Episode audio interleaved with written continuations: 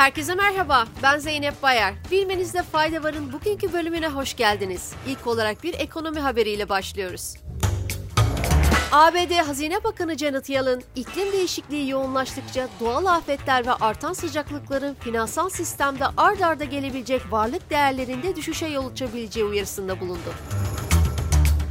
Yalın bu etkilerin varsayımsal olmadığına ve hala hazırda gerçekleştiğine işaret ederek ABD'de son 5 sene içerisinde yıllık milyar dolarlık felaket sayısında 1980'lere kıyasla 5 kat artış olduğunu kaydetti. ABD'nin Texas eyaletinden bir haberle devam ediyoruz.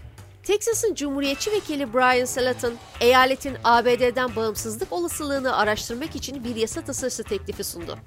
Teklifin onaylanması halinde ABD'den ayrılma seçeneğinin araştırılıp araştırılmayacağı konusunda bir oylama yapılacak. Teklif kabul edilirse Teksas'ın bağımsız bir ulus olma statüsüne ilişkin referandum 7 Kasım 2023'te yapılacak. Cumhuriyetçi vekil Slaton, referandum hakkında yaptığı açıklamada Teksas Anayasası'na göre tüm siyasi gücün halkın elinde olduğunu belirtti. Meta işten çıkarma kararına bir yenisini daha ekledi. Bloomberg'in konu hakkında bilgisi olan kaynaklara dayandırdığı haberine göre Facebook, Instagram ve WhatsApp'ın ana şirketi olan Meta kısa sürede binlerce çalışanını etkileyecek bir dizi yeni işten çıkarma kararını duyurmaya hazırlanıyor. Sosyal ADV geçen Kasım ayında yaklaşık 11 bin kişiyi yani iş gücünün yaklaşık %13'ünü işten çıkaracağını duyurmuştu. Bloomberg'e konuşan kaynaklar ise bildirilen işten çıkarmaların 11 bin kişiye ek olacağını açıkladı. Japonya Başbakanı Danışmanı Masaka Mori, Japonya'nın 28 Şubat'ta rekor seviyede düşük doğum oranı açıklamasının ardından Bloomberg ile bir röportaj gerçekleştirdi. Ülkenin doğum oranları adım adım düşmedi, doğrudan dibe çakıldı diyen Mori, böyle devam ederse ülkenin yok olacağını açıkladı.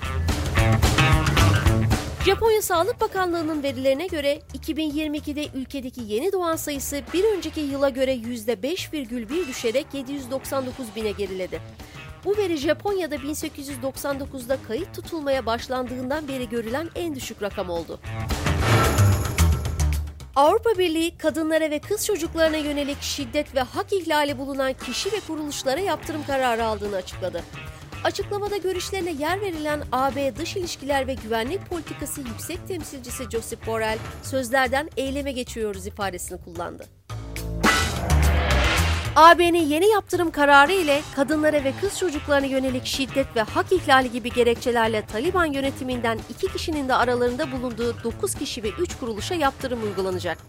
Ayrıca Rusya Silahlı Kuvvetleri'nin bazı üst düzey komutanları da Ukrayna'daki savaşta şiddet uyguladıkları gerekçesiyle yaptırım listesine alındı. AB'nin bu kararı ile yaptırım uygulanan kişi ve kuruluşların varlıkları dondurulurken AB'ye seyahat etmeleri de yasaklandı. Bu haber vesilesiyle Bloomberg HT ailesi olarak kadın dinleyicilerimizin 8 Mart Dünya Kadınlar Günü'nü en içten dileklerimizle kutlarız. Bugünlük bu kadar. Yarın tekrar görüşmek üzere. Hoşçakalın.